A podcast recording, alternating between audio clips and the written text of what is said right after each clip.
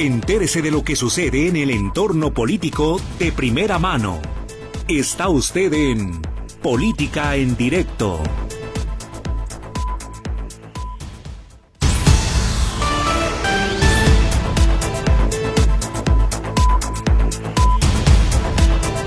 Bienvenidos a Política en Directo. Gracias por acompañarnos. Soy Bere Flores, ya atendiendo líneas telefónicas, y Gerardo Huerta en la conducción de este espacio. En el micrófono, soy Esperanza Romero Díaz, dándole la bienvenida, invitándole a que se quede con nosotros en el transcurso de la siguiente hora. Tenemos la actualización, la contextualización de los temas que son de su interés y el análisis del impacto en su entorno. Gracias por acompañarnos en el, eh, la retransmisión el grupo de todas las personas que nos escuchan en la madrugada y que de repente cuando lo hacen en vivo y se hacen presentes, un saludo muy, muy especial. Lo mismo saludamos a quienes escuchan este programa a través del podcast en la página de las noticias. El viernes pasado comentábamos acerca de lo que se esperaba ocurriera en la tarde-noche respecto a la aprobación del presupuesto constitucional, una reforma impulsada por el gobernador Enrique Alfaro para que la Universidad de Guadalajara reciba el 5% del presupuesto asignado a la entidad y que con ello quede al margen de cualquier tipo de negociación de los vaivenes políticos. La Comisión de Puntos Constitucionales hizo su tarea por la mañana y aprobó en forma unánime que abrazara esta reforma que sería sometida al Pleno del Congreso. Sin embargo, y a pesar de que se esperaba que esto ocurriera, ni siquiera algunos legisladores supieron las razones. ¿Por qué faltó un acuerdo, faltó el consenso? Escaso, el caso es que a pesar de que se prolongó hasta la madrugada, no se incluyó en el orden del día esta propuesta para pasar a votación el dictamen aprobado por la Comisión de Puntos Constitucionales. Sin embargo, el día de hoy, en entrevista con nuestra compañera Griselda Torres, con nuestro compañero Víctor Montes, la legisladora del partido Hagamos Mara Robles, diputada local, consideró que no existe ninguna razón para posponer la aprobación de la reforma para la Universidad de Guadalajara que esta Casa de Estudios cuente con el presupuesto constitucional. Se mostró confiada en que esta misma semana se aprobará. Habló de que estaría todo listo, que ese es un acuerdo político y que se estaría respetando. Ella reiteró que se evitaría el jaloneo de cada año con respecto al presupuesto asignado a la Casa de Estudios y de paso, lo más importante, se estaría permitiendo a miles de jóvenes su ingreso a la universidad, dado que se contaría con los recursos para estar incrementando la matrícula. Dijo en forma textual en la entrevista a Mara Robles, significa que de ahora en adelante por lo menos el 5% del presupuesto estatal se destinaría a la Universidad de Guadalajara. Es decir, que no habría una negociación anual por el mínimo del presupuesto. No es un privilegio para la Universidad de Guadalajara, es una posibilidad para la ciudadanía. La autonomía no es para hacer nada, cada uno lo que le convenga en gana, sino es para garantizar la libertad de cátedra, la libertad de investigación, la libertad de autogobierno y la libertad presupuestal, que éstas estén en beneficio de la ciudadanía. Es lo que explicó en la entrevista Mara Robles, quien, repito, además de aclarar que no había razón alguna para que no se aprobara, sí se mostró confiada en que esta misma semana pueda solventarse el trámite y se apruebe que finalmente esto ocurra, que el 5% del presupuesto se destine a la Universidad de Guadalajara.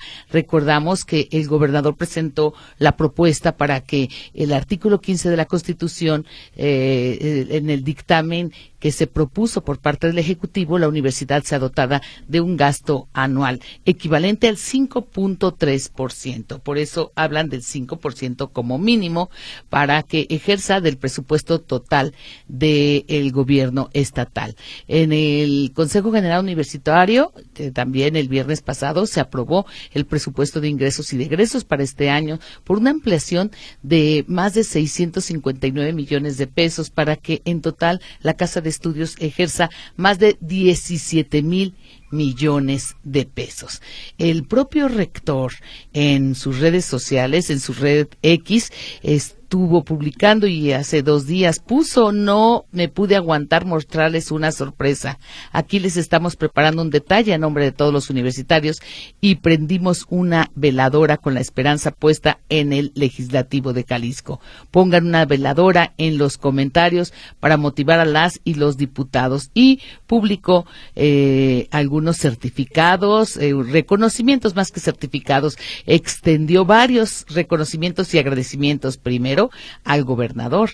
Y dice este eh, certificado que está posteado en las redes del rector al gobernador por su iniciativa para dotar de un presupuesto constitucional a la Universidad de Guadalajara, un hecho histórico que fortalece la autonomía universitaria y que garantizará el crecimiento de infraestructura y cobertura educativa para las próximas generaciones jaliscienses. También subió uno para José María Martínez Martínez, él como integrante de la actual legislatura, que usted sabe es el coordinador de los legisladores del partido Morena. Lo propio a Hugo Contreras Cepeda, el legislador de los legisladores, eh, el coordinador de los legisladores priistas y Claudia Murguía Torres de los coordinadores emesistas. Expuso estos certificados, pero la sorpresa se la llevó el propio rector porque sin saber la razón, insisto, de ciencia cierta, pues se habló de algunas situaciones que alguien no estuvo de acuerdo de los coordinadores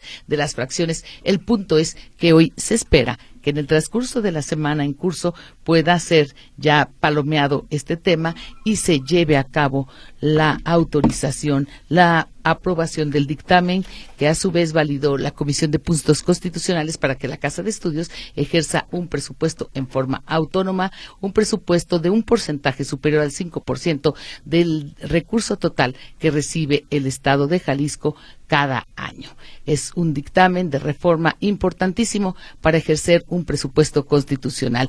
Y mire, en lo que se está dando este tema con el presupuesto y el desconcierto que fue motivo de comentarios el fin de semana, hay que hablar de lo que siguen haciendo algunos trabajadores académicos y administrativos preocupados por la propuesta de reforma al régimen de pensiones de la Universidad de Guadalajara, después de que se enteraron que hay preocupación porque en el año 2039 estaría colapsado y que hay que tomar cartas en el asunto el día de hoy. Consideran que hasta ahorita la propuesta está encaminada a restarles lo que se estaría dotando en cuanto a recursos para este fondo, un fondo de pensiones del que dicen los trabajadores no hay claridad y quieren que este tema se aclare con toda transparencia. En estos momentos, eh, mm, supongo que ya están por concluir ya terminó la reunión a la que convocaron una asamblea, trabajadores que están analizando el tema y que sobre todo estarán decidiendo qué hacer respecto a la apertura que ha tenido el rector Ricardo Villanueva Lomelí para reunirse y dialogar sobre el tema. Recordemos que el pasado viernes tuvieron una manifestación ahí en las puertas del Paraninfo y el rector se acercó a algunos de ellos para expresarles en qué consiste la reforma y escuchar cuál es su inquietud. Pues este gesto de buena voluntad está abierta la posibilidad de reunirse con él y por ello hoy en el Auditorio Rosario Castellanos, en una asamblea de trabajadores celebrada en el Centro Universitario de Ciencias y Humanidades de el Núcleo Belénes, eh, acordaron los asistentes que se forme una comisión de expertos de los que mejor le saben y le entienden al tema, pero que a su vez se asesoren con asesores tanto legales como financieros, porque lo que piden los trabajadores es trazar una ruta que lleve a revertir la precarización salarial hablan de que persiste la convicción de que es inaceptable la propuesta del rector, la que se transparentó en una reunión con jubilados y pensionados, porque estaría costándole a ellos, aunque el rector insiste en que no se trata de ello, ellos consideran que se les estaría dejando de incrementar en su aumento legítimo de cada año para dar el 1% al fondo de pensiones. Entre los participantes en esta asamblea, una asamblea que se pudo seguir por Facebook y una asamblea que sí contó con decenas de interesados, hablaron de desmontar el discurso del rector respecto al plan de reforma a este sistema pensionario de la universidad, que el diálogo sea público, hablan de que se dé a conocer a la sociedad y a los que les interese este encuentro con el rector, que sea transmitido ya sea por los canales oficiales de la Casa de Estudios, pero que quien se interese puede estar cercano a esa reunión que tendrán algunos trabajadores académicos y administrativos en la comisión que estará conformándose.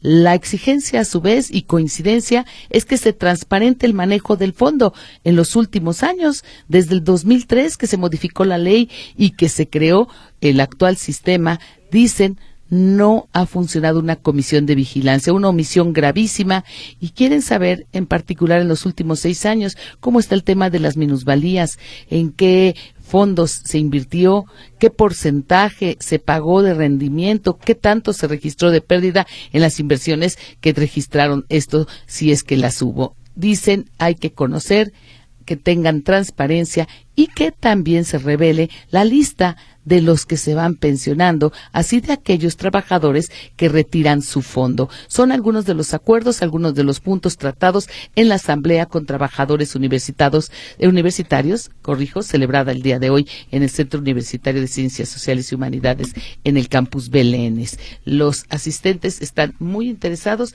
en dar continuidad a las pláticas y evitar que se dé una imposición a una reforma que consideran sería lesiva y estaría abundando en lo que hablan esta disparidad y esta brecha que presentan respecto a lo que gana la gran burocracia o, los sectores élite de la casa de estudios.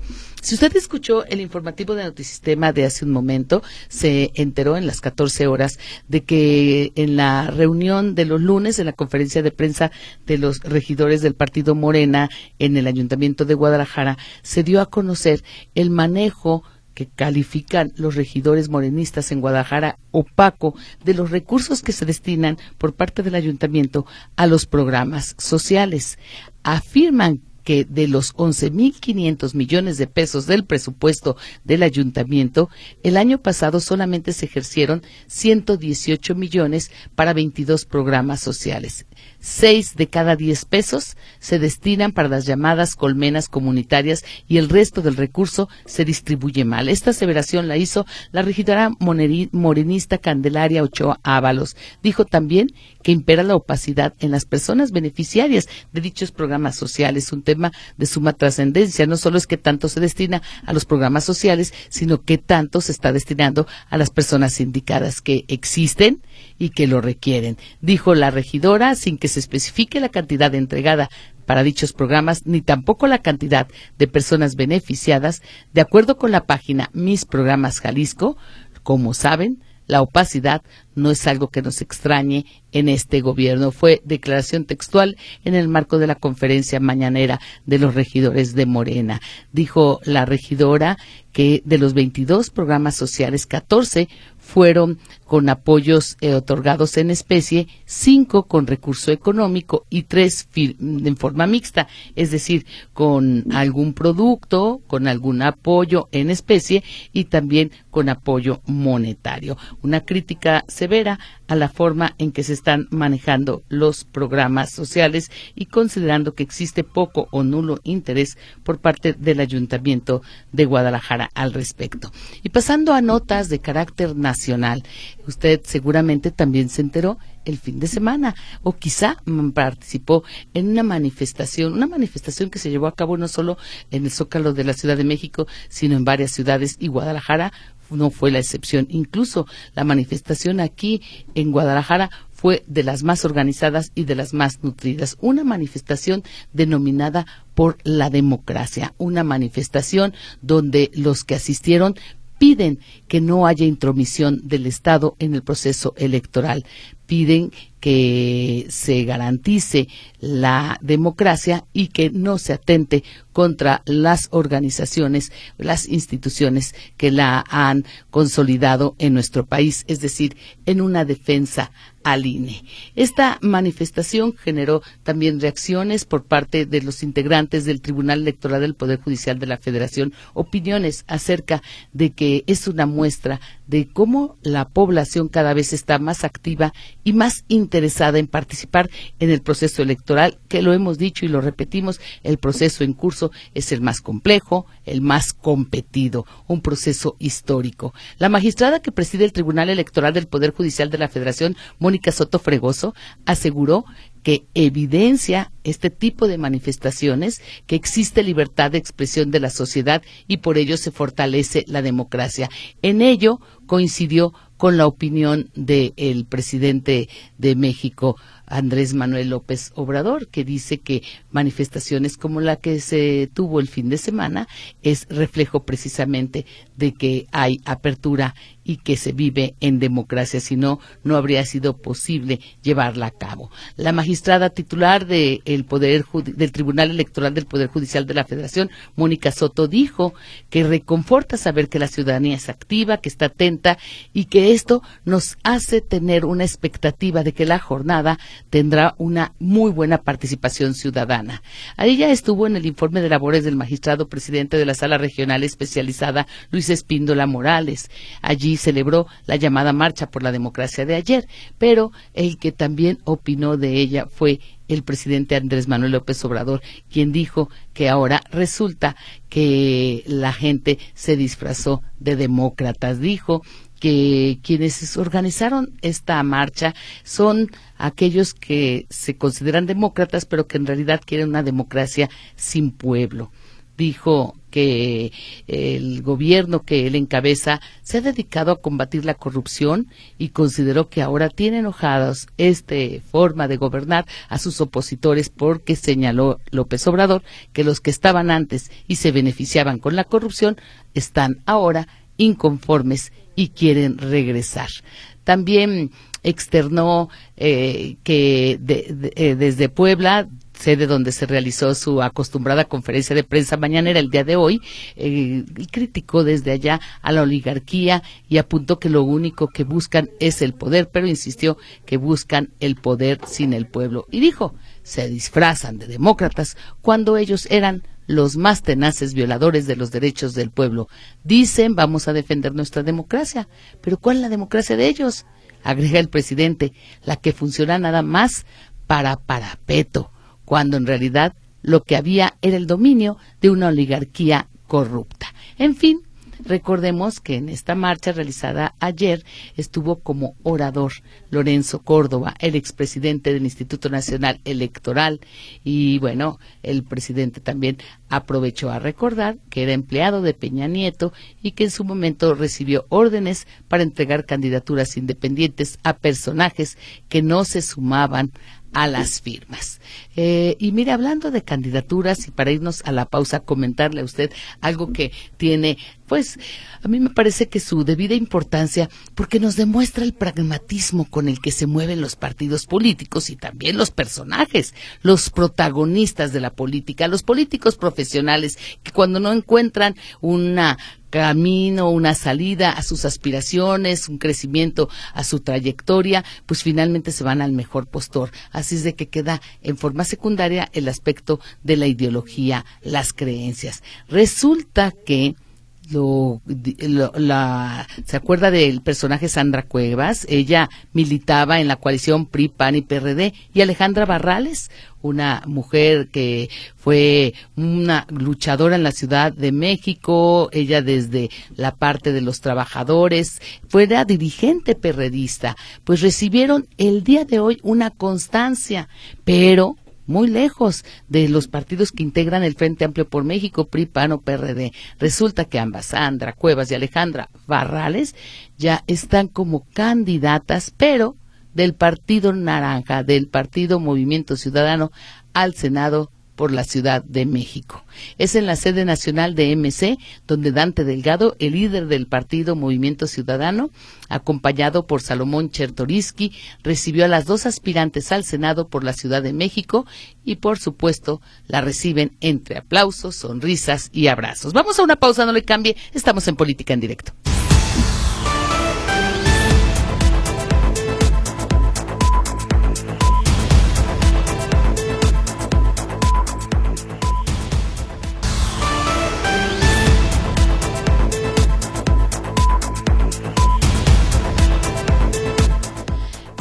Política en directo y también entre lo que pasa el fin de semana, que insisto, pasan eh, hechos importantes que son noticia porque son de interés público. En sus redes sociales el gobernador posteó así, tengo una noticia esta madrugada, refiriéndose a lo que ocurrió en el Congreso el viernes.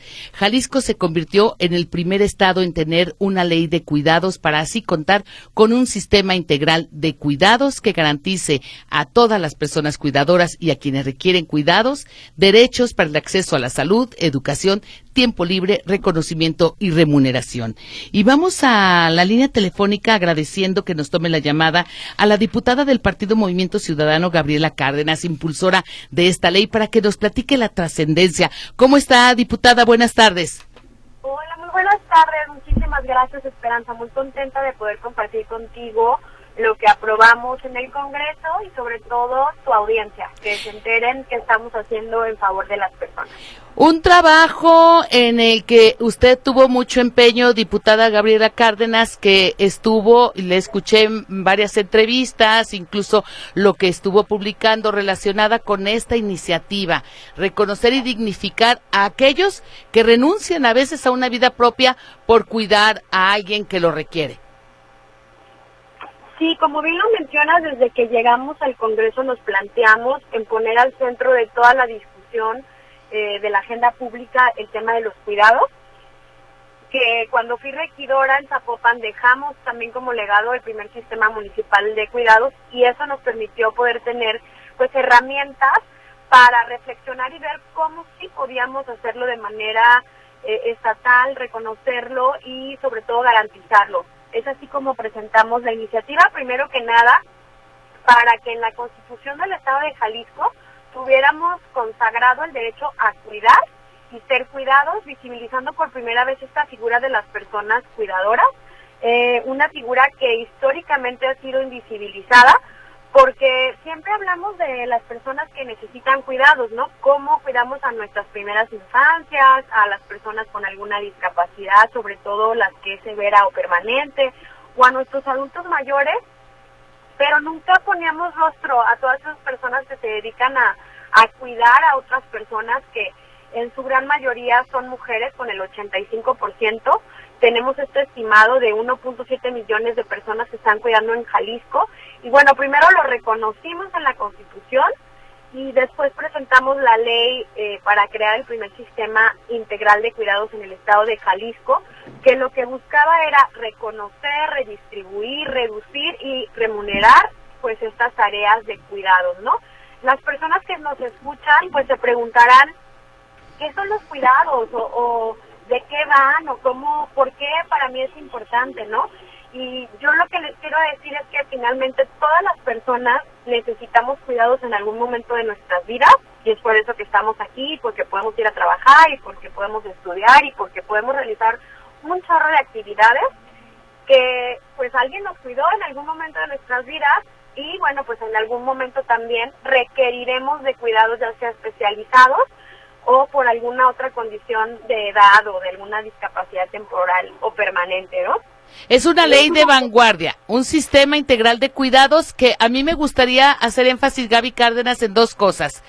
¿A qué compromete a la autoridad? ¿Cuál va a ser la responsabilidad de la autoridad? Y por otro lado, ¿en ¿qué se va a traducir a quienes en estos momentos ya están en esa situación de estar de, eh, al cuidado de alguien, alguien que lo requiere por discapacidad, enfermedad, abandono, la circunstancia que sea, eh, ¿a qué tendrá derecho? Mira, a qué compromete al Estado como tal y por eso es que me encanta que, que lo podamos mencionar y que el gobernador esté involucrado, la parte ejecutiva, porque al final pues los diputados hacemos las leyes, pero quien las ejecuta es el, gobierno del Estado en este caso y los compromete a conjuntar, articular y coordinar todos los esfuerzos de todas sus coordinaciones y sus direcciones con la finalidad de poder cuidar, asistir y apoyar a las personas que lo requieren y por otro lado sostener a las personas cuidadoras. Nos compromete a crear políticas públicas que les garanticen no solo un apoyo social, sea, esos ya finalmente ya cuentan y es un derecho que tienen todas las personas, sobre todo quien más lo necesitan, pero los compromete a generarles todas las demás condiciones que necesita una persona. Por ejemplo, necesitan acceso a medicamentos, a terapias, a transporte, a veces hasta requieren educación especial o incluyente. Es decir, eh, no solamente es visto desde la perspectiva de dar un apoyo, sino de manera integral todo lo que necesita un individuo para tener condiciones de mucha dignidad y de sacarlos de las condiciones de desigualdad. Y por otro lado, como lo mencionaba, por primera vez volteé a ver a las personas cuidadoras. Todas esas personas que están cuidando 24/7 y que por cuidar no pueden dedicarse a nada más más que a cuidar, no pueden trabajar, no pueden hacer mucho menos eh, pensar en estudiar algo, lo que hace el Estado o a lo que va a comprometer primero que nada es a redistribuir la carga de cuidados, eh, busca reducir la carga de cuidados y que de alguna forma estas personas que están cuidando 24/7 eh, puedan dedicarse a algo que ellas quieran e incluso poderse incorporar al mercado formal, es decir, garantizarles todos los derechos para que salgan de condición de precariedad y desigualdad, porque hoy, pues en algún momento estas personas nunca van a tener acceso a una pensión, a una jubilación, muchos no tienen acceso al cuidado en la salud, atención psicológica. ¿A qué lo obliga? Pues atenderlos de manera integral. Por eso es un sistema integral de cuidados. Para que funcione, perdón, diputada Gabriela Cárdenas, para que funcione este sistema y por lo tanto esta ley, eh, primero hay que saber quién sí es cuidador o cuidadora. Eh, ¿Estarán levantando un censo, haciendo un padrón? Sí. Mira, en los primeros 180 días lo que dice la ley es que tenemos que instalar el sistema, que es una junta estatal desde donde se van a eh, implementar todas las acciones y actividades, pero de las primeras cosas que tienen que suceder es hacer un plan de acción y un registro para poder tener, eh, pues con nombre y apellido, quiénes son las personas cuidadoras, a quienes están cuidando eh, puntualmente. Si bien ya tenemos un diagnóstico, pues lo más importante va, va a ser poder estar en contacto con ellas y poderles dar pues esos servicios de cuidados que cada en cada caso pues se requiere, ¿no? Cada caso es distinto, cada situación es distinta. Eh, nos podemos dar una idea con el diagnóstico que tenemos, que por ejemplo hay mujeres o personas sobre todo entre los 30 y 59 años que están cuidando, 6 de cada 10 personas están cuidando a otra persona y están en la pura edad productiva. Incluso también tenemos el un diagnóstico que dice que dos de cada diez personas tienen más de 60 años, es decir, una persona que requiere cuidados está cuidando a otras. Entonces, necesitamos ese registro, ese padrón, para poder avanzar hacia dotarles de servicios y derechos que ahora no tienen, pues, ¿no? Por lo pronto, quienes estén escuchando están en una situación desesperada, que, que lamentablemente hay muchos cuidadores y cuidadoras que así se encuentran. Eh, ¿Podrán eh, ser los que busquen el acercamiento, eh, dirigirse, no sé, a la Secretaría de Igualdad Sustantiva o en su municipio, de acuerdo a donde vivan, al área de atención? ¿Qué recomienda, diputada? Yo recomiendo que estemos atentos a, la, a las cuentas oficiales de Igualdad Jalisco, a las del gobierno del estado, para que sean parte de este registro y que podamos estar en contacto con ellas. Incluso yo voy a estar publicando información. Eh, también esta ley obligará a los municipios a tener su sistema municipal de cuidados y también a ofrecer programas integrales en los municipios.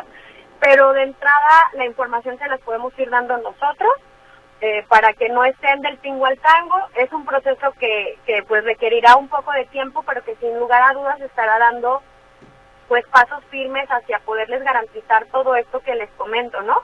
Eh, de entrada, pues me parece muy bueno que contacten a la Secretaría de Igualdad o a nosotros por medio de las redes sociales para compartirles la reforma, lo que lo que contiene y que estén atentos para el registro y el padrón que será muy importante. Muchísimas gracias, diputada. Antes de despedirnos, díganos, ¿va a buscar la reelección? Usted es diputada eh, por el Partido Movimiento Ciudadano eh, por el Distrito 6, con cabecera en Zapopan. Sí, eh, estoy formalmente ya registrada como candidata a la reelección y justamente por eso es que queremos dar seguimiento pues a lo que sucede con este sistema integral de cuidados, el poder acompañar todo este trabajo legislativo y pues que ojalá que, podamos ver materializados todos los pues lo que hemos sembrado no durante estos años Muchísimas gracias. Es la diputada de Movimiento Ciudadano, Gabriela Cárdenas, hablándonos de la iniciativa que fue aprobada el pasado viernes y que pone a Jalisco a la vanguardia con el primer sistema de cuidados, el primer sistema integral de cuidados a nivel estatal. Gracias a la diputada. Es momento de hacer una pausa. No le cambie. Estamos en Política en Directo.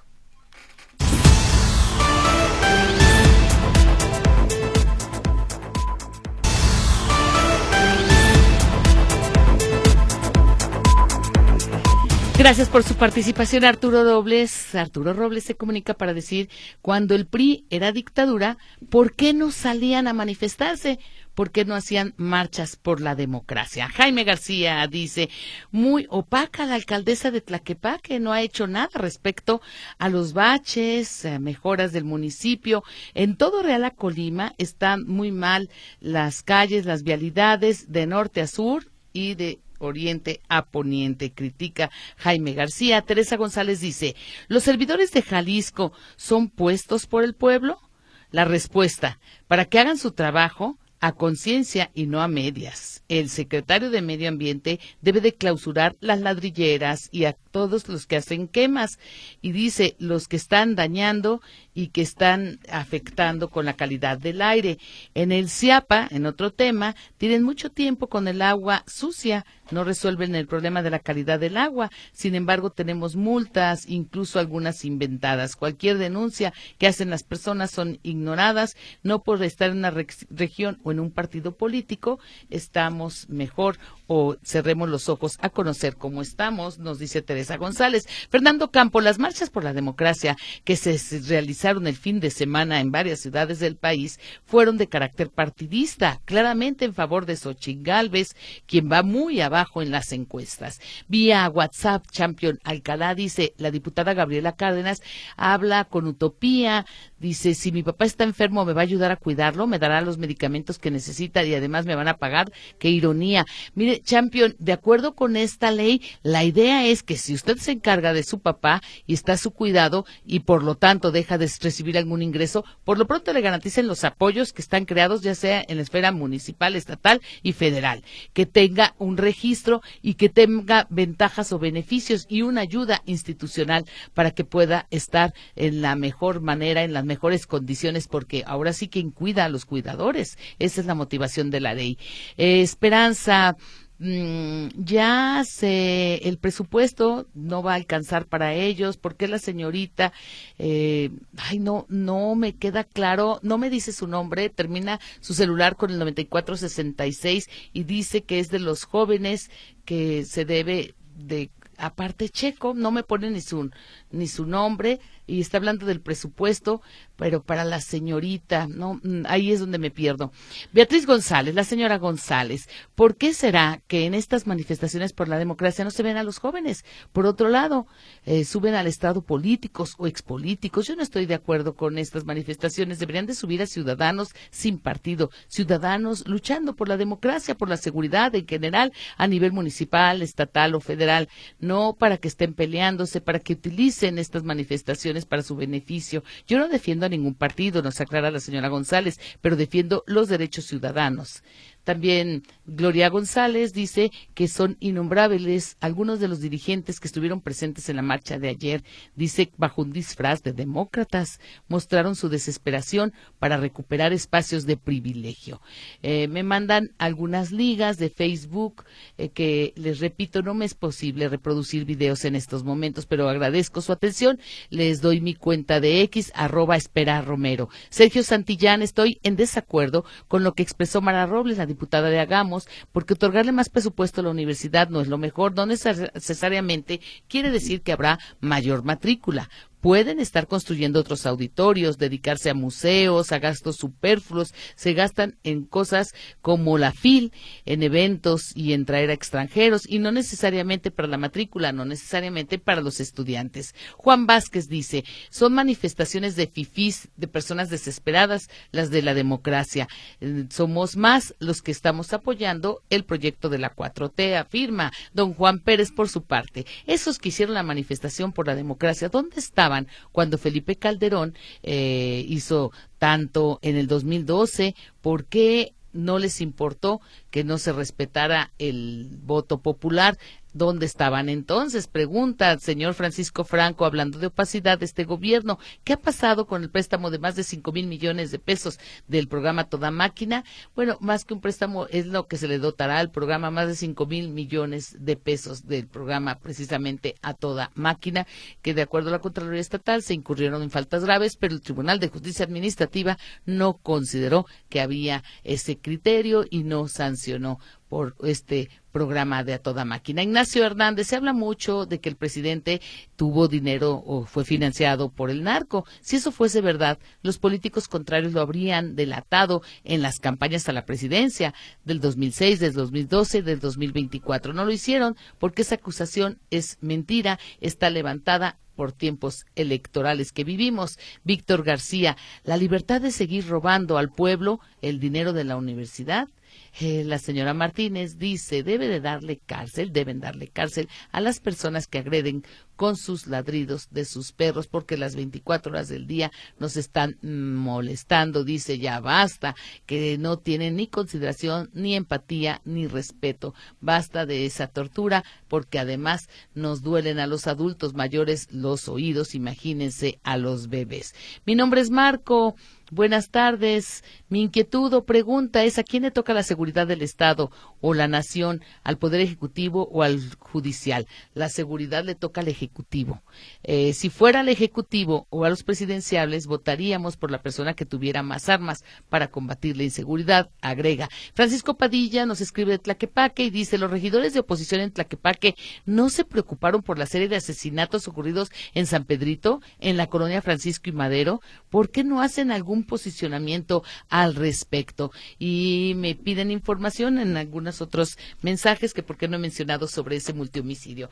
Bueno, lo que nos compartió nuestro compañero José Luis Escamilla y que ha sido noticia a nivel nacional de las notas más fuertes por el tipo de hecho, porque se trata de un multihomicidio con personas jóvenes todas y menores de edad que perdieron la vida. Fue un asesinato de siete personas ayer en la colonia Buenos Aires de San Pedro Tlaquepaque. La teoría es que se trató de una agresión directa contra ellas, es lo que dijo el fiscal estatal Luis Joaquín Méndez Ruiz. Indicó que de momento no se ha podido confirmar la versión de que tuvieron un pleito en una fiesta en la que se encontraban antes de ser agredidos. Dijo el fiscal que se está trabajando por la posible versión de que hayan tenido un conflicto en algún bar. También explicó que se mantienen a la espera de los dictámenes de balística para confirmar si las armas utilizadas estuvieron presentes en otros hechos violentos. Vamos a una pausa, regresamos con más participación de todos ustedes.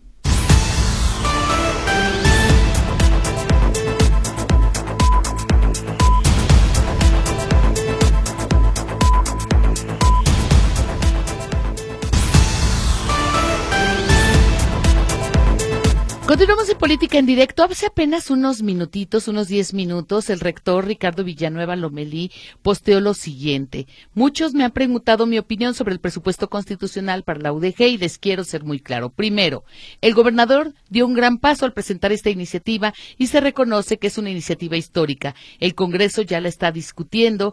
En la comunidad universitaria tenemos todas nuestras esperanzas puestas en que sí se apruebe. Ojalá pronto. Segundo, también sabemos que ya inició el proceso electoral y cuando la lucha por el poder está en curso todo se vuelve más complicado. Tercero, en concreto, mantenemos la esperanza, pero debemos seguir peleando todo conforme a la realidad presupuestal que tenemos hoy. Con lo que tenemos debemos seguir adelante. En la universidad lo tenemos claro, a seguir pensando y trabajando en grande. Eso escribe hace apenas unos minutos en su red X el rector Ricardo Villanueva. Héctor Hernández dice, han pasado más de cinco años y Andrés Manuel López Obrador no ha hecho nada en contra de los expresidentes, ni siquiera ha puesto en la cárcel a Rosario Robles sobre el caso de la estafa maestra con más de siete mil millones de pesos desviados. Se comunica Checo y dice, este movimiento, el del presupuesto y la propuesta ah, en la Universidad de Guadalajara, ¿por qué no se hizo al principio? ¿Por qué hasta ahora, refiriéndose al gobierno de Enrique Alfaro, están apoyando a la universidad? Fernando Campo, las marchas por la democracia que se realizaron el fin de semana fueron para apoyar a Xochitl. Carmen Prisú, las marchas por la democracia están para apoyo de los prianistas. Teresa González ya transmití su mensaje. Don Sergio López dice, si dan más dinero a la Universidad de Guadalajara, la mafia seguirá asegurando sus pensiones doradas, seguirán incluyendo nuevos puestos para la alta burocracia. Eh, nos escriben desde Paramount, California. Hace buen rato que no se comunicaba don José Márquez. Qué gusto leerle y manda unas suculentas mm, tazas con café y con algunas variedades de café Muchísimas gracias por su mensaje. El señor Merlo, el fiscal de Jalisco, menciona que de los siete menores muertos en la colonia de Tlaquepaque estaban en un bar y son supuestamente atacados por el crimen organizado, pero se trata de menores de 14 y 15 años. ¿De verdad? ¿No habrá algo más que decir? Don Sergio B Dice, debería darle vergüenza a Lorenzo Córdoba hacer estas manifestaciones, llevar acarreados, defender los privilegios que él gozó. La descomposición social que vive el país es por culpa de tantos que han estado en la corrupción y en la impunidad. ¿Quién no sabe de elecciones fraudulentas en complicidad con el INE? ¿Quién no sabe cómo se han manejado? Lourdes Mendoza, ¿ustedes quieren tener una presidenta que agredió a quienes defienden la democracia? Yo no. Claudia Sheinbaum lo hizo. Y mire, a propósito de Claudia Sheinbaum, hay que mencionar que ya se registró como candidata a la presidencia. Ella lo hizo en forma oficial, ya tiene el registro ante el INE para seguir lo que ella le llama la transformación iniciada por el presidente López Obrador. Ignacio Vázquez dice, con la entrevista a la diputada Gaby Cárdenas, todo sonó muy bonito, pero no nos dicen de dónde va a salir el dinero. Y Genaro Medina dice, son los oligarcas los que movieron la farcha del fin de semana, son los ricos que dicen que defienden la democracia. Gracias también a quienes nos escriben, como Ana María Alvarado, que dice, a ver cuándo van a compartir, se nota que Gutiérrez hace mucha falta, el Pocho es un goleador, y creo que este es un mensaje para otro espacio. Gracias a todos por su interés, eh, gracias a quienes se comunicaron, a quienes nos escuchan en la retransmisión, al joven David Díaz, a Marcela Márquez, don Manuel García y don Armando. Prometo mañana leer sus mensajes. Gracias, hasta mañana.